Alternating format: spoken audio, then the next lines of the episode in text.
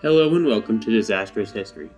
My name is Anthony, and I am the host of this wonderful mess of a show that will attempt to chronicle some of the biggest and most interesting disasters, messes, and all-around screw-ups that have happened throughout the centuries. Hello and welcome to another episode of Disastrous History. I'm sorry about the long break.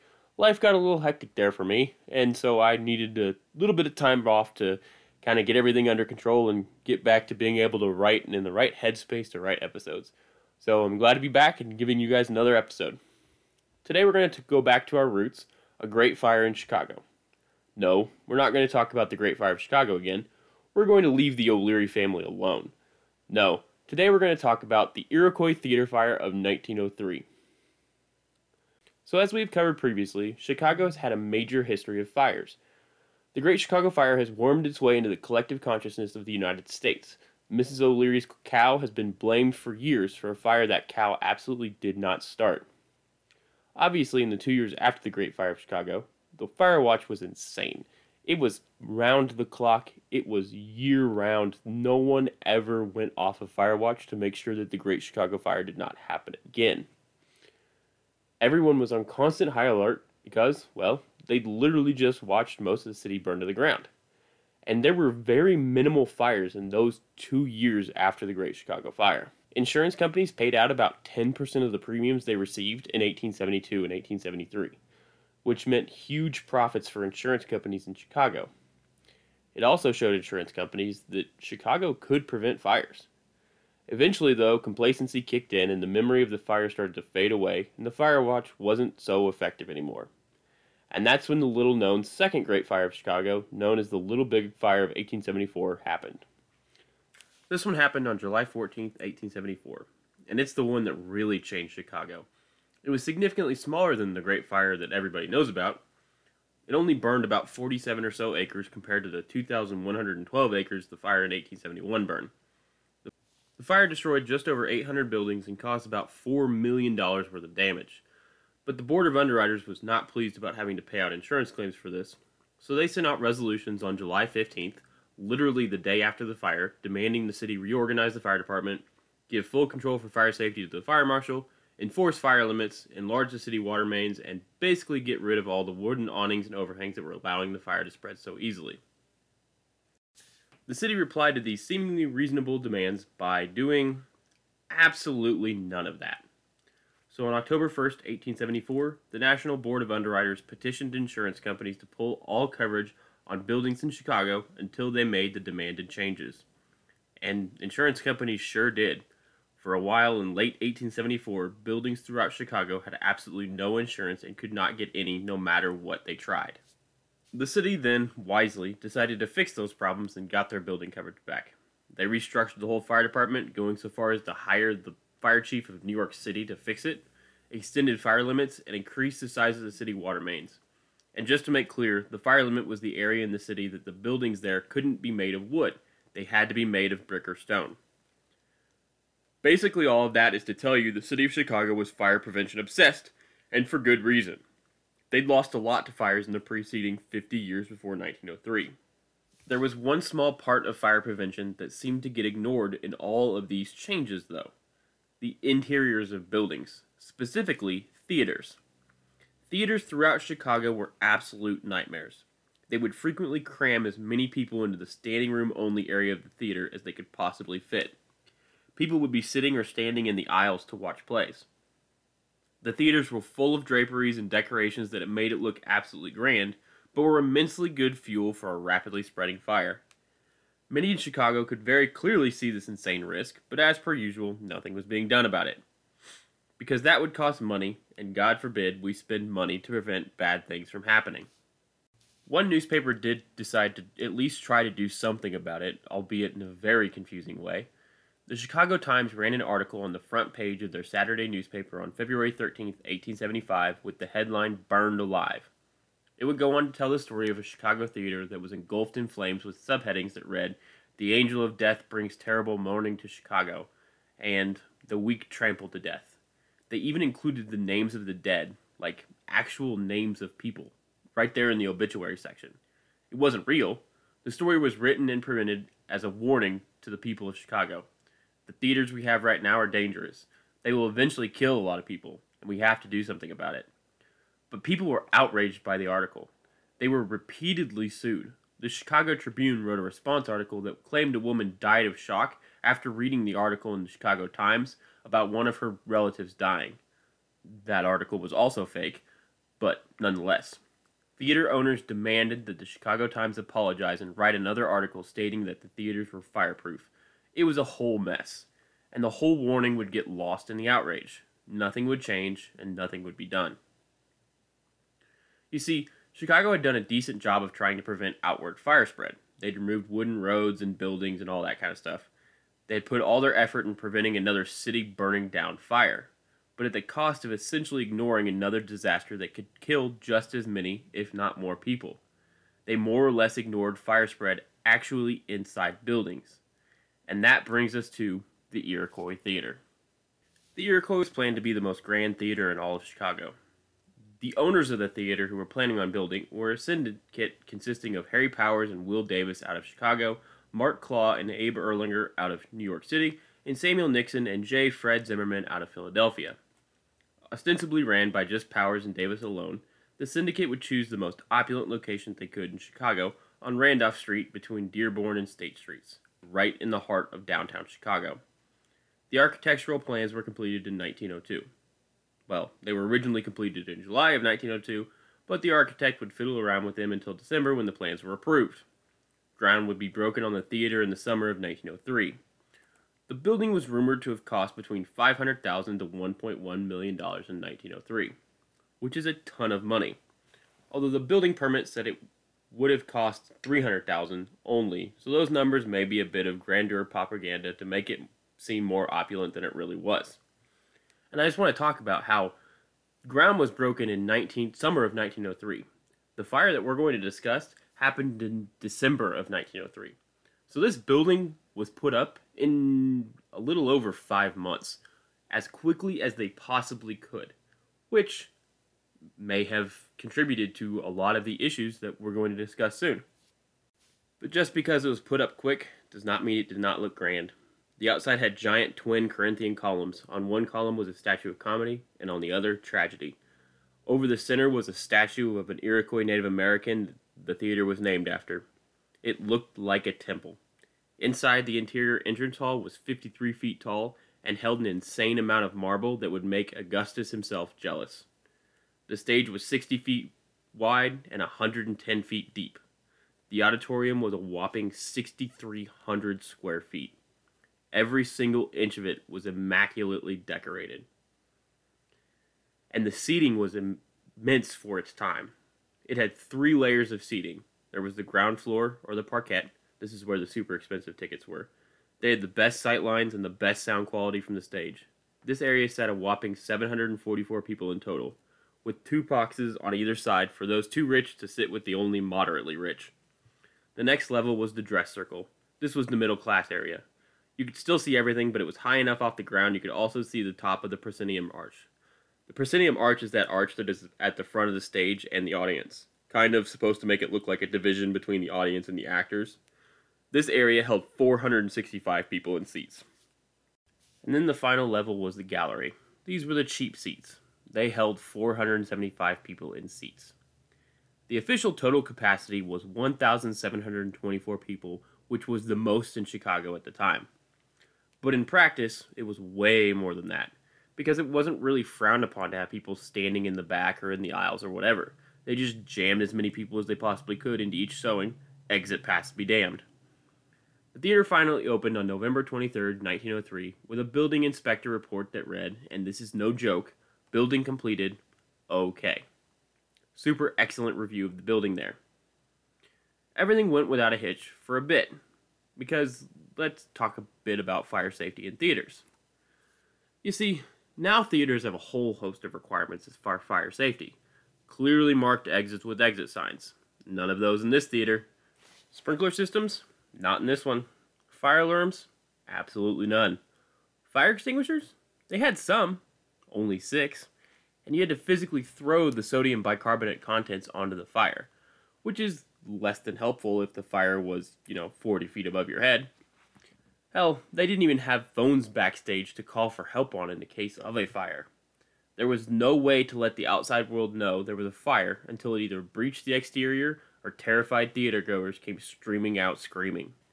From purely a fire protection standpoint, the theater was a death trap. But it wasn't supposed to have been that way. The architect, Benjamin Marshall, claimed to have carefully studied every single theater disaster in history to avoid any potential disasters. Every playbill given out to the theatergoers had absolutely fireproof stamped on it right next to the top. He claimed that the entire theater could be emptied in five minutes if all exits were used properly, which is technically true. They technically had enough exit doors for the entire theater to empty in five minutes. But they didn't really have a good way of showing them where those exit doors were or where any of those exits actually existed. Basically, it would turn out to be a lie. Not long before the opening, the theater was inspected by Captain Patrick Jennings of Engine Company thirteen of the Chicago Fire Department. What he found was, well, he found essentially nothing. Like I said earlier, no sprinkler system, no fire alarm system, the exits were covered by drapes, no pike poles to bird, pull down burning scenery up in the air to help extinguish it, and even if they did have that, they didn't have any fire buckets to actually put water on the burning stuff, no exit signs, and absolutely none of the standpipes, the pipes to give firefighters water access inside the building, were actually connected. And then, there were those fire extinguishers that required you to forcibly hurl the contents on the base of the fire. No idea how you would forcibly hurl the contents on a fire forty feet above your head, but they had six of them, like I said. Captain Jennings reported this to the theater house fireman, William Sallers. Sallers told him the owners knew about all the issues, but they would fire him if he complained too much. So then Captain Jennings reported it to his boss, first Battalion Chief Jack Hannon. Hannon basically said the same thing. The owners know there's nothing they can do. That is not true. The city of Chicago gave the Chicago Fire Department permission to tear down buildings that did not follow fire code. This building did not follow fire code. But, remember, this is Chicago in the early nineteen hundreds, and if there's one thing that Chicago is known for in the early nineteen hundreds, besides baseball, it is corruption. So, even if they had tried and made a stink of it, it likely wouldn't have mattered because, again, it's Chicago in the early nineteen hundreds, so they probably all would have lost their jobs for, you know, doing their jobs properly because this was Chicago and Chicago is synonymous with corruption. So, on the evening of November twenty-third, nineteen oh three, the musical Mister Bluebeard was to be performed at the Iroquois Theater on opening day. A play about a man who marries a sister, then murders her, then marries the next sister, and then murders her, and then marries the next sister and murders her, and repeats that process four more times until finally the last sister that he marries opens the room where he was keeping the bodies of the previous six sisters, finding them, and then calls her brothers, and then her brothers come over and kill Mister Bluebeard. It was fairly popular with, you know, families for, you know, whatever reason. It had an absolutely insane number of props, costumes, and different curtains. All of it ridiculously combustible. It should come as no surprise that while the troupe was going on tour with a play, a brief fire occurred in a theater in Cleveland. Quickly extinguished, the audience barely even knew it was there. This didn't stop them from going on with the show. They weren't worried at all about fire safety, especially in the Iroquois. They were told the Iroquois Theater was the best of the best in all things. We call this foreshadowing. Tickets were one dollar fifty to sit in the very bottom parquet or the first four rows of the second balcony, a dollar for the rest of the second balcony, seventy-five cents for the first four rows of the cheap seats, and then fifty cents for the rest. If you couldn't get a seat, it was thirty-five cents a ticket for standing room only. The box seats ran you a whopping fifteen bucks a piece. That fifteen bucks is four hundred sixty-six dollars today, so they were not cheap tickets. Literally the day of the opening theater, while work was still being done to finish the theater so it was ready for plays, a gas tank exploded in one of the dressing rooms and destroyed several costumes. A carpenter by the name of John Bickles was working in a dressing room opposite of the explosion and only narrowly escaped burns during the fire. He expressed concerns about the fire to the construction company and whether or not the theater was actually safe after no report was made to the fire department and the crowd was not notified. He was then fired, so it's pretty safe to say that if our good Captain Jennings earlier had decided to pursue any of this, he likely would have been fired or induced to retire. Anyway, we're off to a good start. In the time between opening day and December thirtieth, nineteen oh three, the day of the fire, crowds for the Iroquois Theater had been fairly lackluster. There had been several riots in Chicago based all around labor. There had been work strikes and things like that, and general attendance at the Iroquois Theater had been relatively disappointing for the owners of the theater because, again, if people aren't going to the theater, they're not making their money, and if they're not making their money, the world stops because everything is all about money. In an effort to get people to show up to the theater, they dropped the prices a bit. This worked, and the matinee show for Mister Bluebeard on December thirtieth appeared to be sold out. The day of December thirtieth, nineteen oh three started out cold and would only get colder, but that didn't stop people from getting excited about going to the theater. Eddie Foy, the ostensible star of Mister Bluebeard, despite not playing Bluebeard, wanted to bring his whole family, but was told by the box office there was no more room. So instead, he decided to bring his oldest son, Brian, to the show. He got there about an hour before the two p.m. curtain time and saw a growing crowd of people outside the theater. There was approximately nineteen hundred people that were going to be in this theater for this showing, well above capacity, and most of them were women and children going to see a comedy, many of them going to the theater for the first time in their lives, as the Wednesday matinee show was considered the bargain show. They dropped prices for it. It was also packed full because it was Christmas holiday for the children around Chicago, so it was full to the brim with grade school and high school kids. It was so full that Foy couldn't find a seat for his son, so he put him in a stool off stage in the wings where he could see the stage and all the backstage happenings. He was ecstatic. The play was going off without a hitch to the sold-out crowd. Children were laughing and enjoying themselves. The parents were laughing and enjoying themselves. It was a wonderful rendition. The first act ended and the second act began. During the musical number Pale Moonlight, a single carbon arc lamp was supposed to be on to set the mood for the romantic song featuring the eight wives of Bluebeard before he kills them, dancing with young cadets from the Hussars. That single carbon arc lamp was positioned fifteen feet above the stage and was behind the drop curtains and a curtain called the Tormentor that is there to prevent the audience from being able to see into the wings of the backstage. This carbon arc lamp that reaches a ridiculously high level of heat was sitting only about a foot away from both of these curtains. It literally hits several thousand degrees Fahrenheit. Basically, this arc lamp is used by creating an electrical discharge between two carbon tubes. The tubes are touched together, then slowly drawn apart to create an arc across the gap, creating a light. These arcs can reach four to five thousand degrees Fahrenheit. The arc lamp in question was being run by Mister William McMullen, the assistant electrician.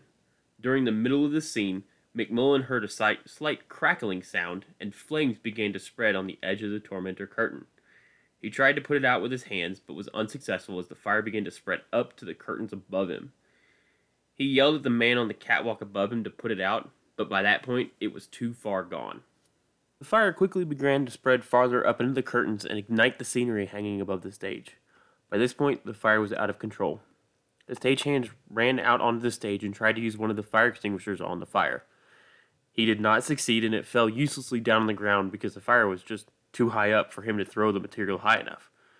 They tried to drop the asbestos fire curtain down to help keep the fire on the stage and not spread out into the audience, but at one point after one of the sequences in the play, a light that was supposed to be rotated back into a crevice in the wall was not. So when they dropped the asbestos curtain down to prevent the spread to the actual audience, it got stuck and didn't come down at all. They could have raised the curtain a bit, put the reflector all the way back in where it was supposed to go, then lowered the curtain and solved the problem. But the guy lowering the curtain couldn't see what was blocking the curtain because of, you know, all of the smoke, and the other guys helping him couldn't be heard over the now screaming audience of two thousand people. Not that it super mattered anyway, since the asbestos curtain was actually asbestos mixed with wood pulp, and probably wouldn't have lasted all that long anyway. It may have saved some lives because any impediment to fire is helpful, but combined with the other factors, it most likely would have been minimal help, if any help at all. At this point, Eddie Foy stuck his son with a stagehand who got the boy out of the theater, then Foy ran out onto the stage and started shouting instructions at people and tried to calm the crowd. He was standing there, doing his absolute best to help these people, and helped the t- terrified crowd of women and children while the burning chunks of scenery fell onto the stage around him, Literally, parts of the scenery were falling onto the stage and could have fallen on him at any moment. And instead, he stood there at great risk to himself to try and help these people to evacuate while his life was in danger. Not long after this, some of the stagehands and performers in the back escaped out the main rear door. The problem with this is the doors were large double doors made specifically to be able to get the huge set pieces in the area. When these doors were open, it allowed a ton of air inside the building, further feeding the fire and letting it spread further and grow faster. Now, originally, the building had a vent directly above the stage that were supposed to open in case of a fire to allow heat and smoke to escape up, because, you know, heat goes up. These stagehands had tried to open this when the fire first broke out, but they found that it was nailed shut. So, at that point, realizing that they needed to get the heck out of Dodge, they ran out the back, opened those big double doors, and when that wind came in, it created a fireball that blew it out, ducked underneath the asbestos curtain that was only hanging partway down, and out into the audience, where it would have killed several people. At this point, the fire has spread throughout the theater. It's up in the area above the stage, ripping through the scenery up there. There is panic inside the theater of people trying to get out, to make sure that they have all their children and are able to escape. But then came the problem with the fire escapes.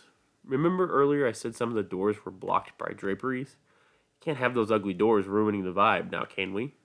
And then, even if the drapes weren't there, it's a darkened theater and all the power went out. Not long after the fire started, all of the power in the entire theater went out, so it was completely pitch black. So you have the orange glow of the fire to see, but the rest of it is obscured by dark black smoke, because a lot of that stuff is going to burn with a really, really thick black smoke, so your visible visibility is going to be extremely minimal, especially if you're in those upper two balconies, because that upper layer development is going to be very, very, very rapid because of all that stuff up there up top above the stage is going to burn super duper well. So you're going to have a really thick upper layer of smoke that you're not going to be able to see, and it's going to descend really rapidly. So if you're lucky enough to be down in the parquet or down below the smoke layer, you're going to be able to see fairly well. But if you're not, you are screwed. And if you're in one of the lower areas where the, the ceiling's not so high, you're going to be even more screwed because you're basically going to have to crawl at that point. And crawling when two thousand people are trying to get out of a building is, you know, not good. So even if the drapes weren't there in front of the doors, you can't see them anyway. Not to mention, you're going to be disoriented from the screaming, the heat. You're going to be feeling especially noxious, nauseous because of all of that superheated gas coming down. So you're going to have some already hazy critical thinking. So it's going to be difficult already, even if you can find the door in the first place. But let's say you found a door. Excellent. You can get out. Oh, wait, no. The fire escape doors have locks on them. Well, they're not really locks, but they were similar to doors on a semi, where you have to move a lever, lift the bar, rotate the bar inwards, and then open the door. Many of the theatergoers in Chicago had never seen this type of lock before, had never seen this type of door handle before, so they had no idea how to work it. And when you've got, again, several hundred people behind you trying to get out said door, you don't have the time to stop and think, how do I work this thing? Because it's likely that had they had the time, had they not been being pushed forward by, you know, seven, eight hundred people behind them trying to get out the same door, and there wasn't a massive fire ripping across the stadium and they're trying to keep track of where their children are in this massive crush of people, then they probably could have figured out how to open the doors. But if you combine all of those factors, there's absolutely no way anybody could figure out how to work these doors that shouldn't have had these locks on them in the first place. They did manage to get some doors open. Baseball player Frank Houseman was in attendance at the Iroquois Theater on the day of the fire, and him, as well as his friend Charles Dexter, were able to get one of the fire escape doors open because Frank Houseman had one of the, the locks that was on these doors on one of his ice boxes back home, so he knew how to open it. So Frank Houseman and Charles Dexter were able to open the door and help people escape out the fire door, the fire escape doors. But then came the next issue. The fire escapes weren't finished. But it didn't really super matter even if they were, because the fire escape doors swung so far open that when they were opened all the way, there was only about an inch or so of space between the door and the iron railing for the fire escape. This meant that when the doors farther down the fire escapes were open, it blocked those escaping from higher up from getting down. So basically, the door swung open and basically made a wall on the fire escape. So if you're on the second floor and you come out, you open your door all the way because all these people are trying to come out. So you got to open the door all the way. It stops about at ninety degrees from the opening. So then the people coming down from the third floor are now blocked by the fire escape door, and they can't close it because of the crush of people coming out of the second floor. So basically, all these people are trapped in a giant crush on the fire escape. This crush made people trip and fall and become trampled. Some fell over the edge of the railing to the ground below. Some people decided to jump. In fact, one of the doors was almost two feet off the actual fire escape. So in order to get out, you had to jump down two feet. Nearly impossible to do in the large dresses that were in style at the time. Combined with the crush of people in the back yelling forward, and those at the front yelling back, many more would trip, fall, and be pushed over the railing or simply trampled. The people in the building across the alley noticed what was going on and placed ladders and other long pieces of wood across the gap in an effort to help people climb across. This saved some people, but others slipped and fell, were pushed, or the makeshift bridges slipped and dropped people down to their deaths. Eventually, with the bodies on the ground of the jumpers and those that fell, some that fell from the fire escape would survive the fall by landing on the bodies of the already dead in the alley. The alley the fire escape was located on was known as Couch Place before the fire. Afterwards, it was referred to as the Alley of Death. But that was just the fire escapes. A large portion of the audience in the parquet, that's the ground floor, remember, were able to escape out the fire escapes conveniently on the ground and out the main entryway because there was nothing blocking them. Those in the upper two levels wouldn't be so lucky. You see, after the show started, the audience in the upper floors were locked into their areas by accordion gates so they couldn't sneak back down to the more expensive seats. On the second floor, hundreds of people died trapped by two sets of doors. One set of bifold doors was locked. One set wasn't actually locked, but the way the floor was built, the doors wouldn't open properly, trapping people inside and killing them. People in the front would be crushed against the locked doors, suffocate, and fall to the ground, only to be crawled up on top of by people behind them, then they would be crawled on top of, and so on, until allegedly the bodies reached to a height of about ten feet around some of the doors. Engine Company thirteen of the Chicago Fire Department was notified by a stagehand who had sprinted down the street to tell them the building was on fire. Because remember, there were no fire alarms and there was no way for them to phone the outside world that the building was on fire when it caught on fire, so they literally had to send someone running to tell the fire department. The fire department initially tried to save those people who had become trapped behind the doors on the fire escape, but the life-saving nets were black, and the smoke was black. So it was pretty hard to properly aim to land on them. And even sometimes when they did, the life-saving nets would break. Once the fire department made it inside the building, they made quick work of the fire. By all accounts, it was out within fifteen or twenty minutes of them getting there. But it didn't matter. The damage was done. five hundred seventy-five people would be lying dead inside the Iroquois Theater. twenty-seven more would die over the next several weeks, bringing the total death toll to six hundred two people, making it the deadliest structure fire in the United States history. Just for reference, the Great Chicago Fire, which burned down almost eighteen thousand buildings, killed only about three hundred people. This was death on a new level within Chicago. Obviously, after the fire, they had to do something with all of those bodies that were trapped inside. And just to make sure that the Alley of Death name would really stick, the only place they really had to put the bodies while they waited to transfer them to morgues and to their loved ones was Couch Place. It's said that the bodies were packed so high throughout the whole alley that it was six feet tall with people. Police tried desperately to keep people back and keep people out of the alley so they could do their jobs, but frankly, it was nearly impossible. Men, women were desperate to find out if their loved ones or their children were among the dead.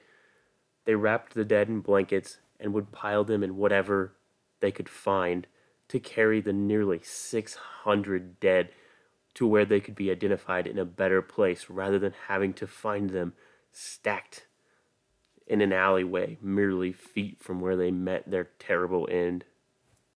In the aftermath of the fire, many people would be arrested in connection with allowing the fire to occur, but thanks to the time-honored Chicago tradition of corruption, no one would ever be charged. There would, however, be major changes to fire safety around the country. Theaters in Chicago would be shut down for weeks afterwards to work on fire safety in theaters.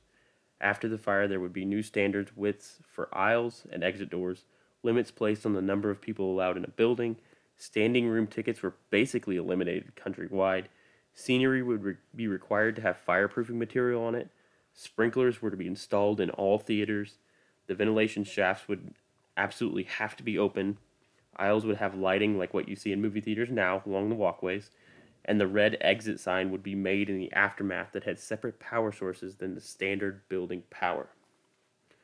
The fire would also help with the development of the panic bar, so that as long as you push somewhere on the bar, it would open the door and could still be locked from the outside to prevent people from sneaking in through the inside, through the outside and to the inside. And just to come full circle here, the actual structure of the Iroquois Theater was pretty much undamaged by the fire. So the structure was absolutely fireproof. The contents inside, not so much. And that was a deadly lesson that Chicago had to learn.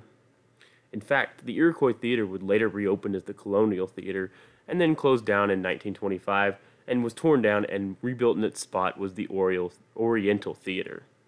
It is now known as the James M. Nederlander Theater. There is no memorial in the location of the Iroquois Theater marking where the fire took place, but you can still see the effects of the Iroquois Theater and fire codes that are still standard to this day that were implemented countrywide after this disaster, so that something like this would never ever happen again. And that brings us to the end of this week's episode. I hope you guys enjoyed it.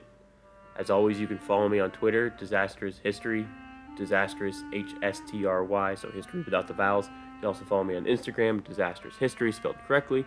Same with TikTok, Disastrous History, spelled correctly. I do some interesting videos on fire, fires and uh, disasters that don't have enough information to make a full episode out of.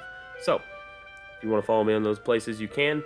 Uh, I also have a website, disastrous history dot com, and if you want to donate, because unfortunately running a podcast is not free, my uh, coffee is ko-fi.com slash disastrous history. It is just a donation. There's no content or anything hidden behind it, and there likely never will be. So yeah, um, if you want to let me know how I'm doing, send me an email at disastroushistory at gmail.com. Um, I'm glad you guys are all here. Thank you so much for continuing to listen. I hope that the last break will be the last break in a long time. So I'm very happy you guys are listening. My listeners are awesome. You guys are interact with me. They're awesome. I appreciate it. Thank you so much. Remember to stay safe and always check your smoke detector batteries.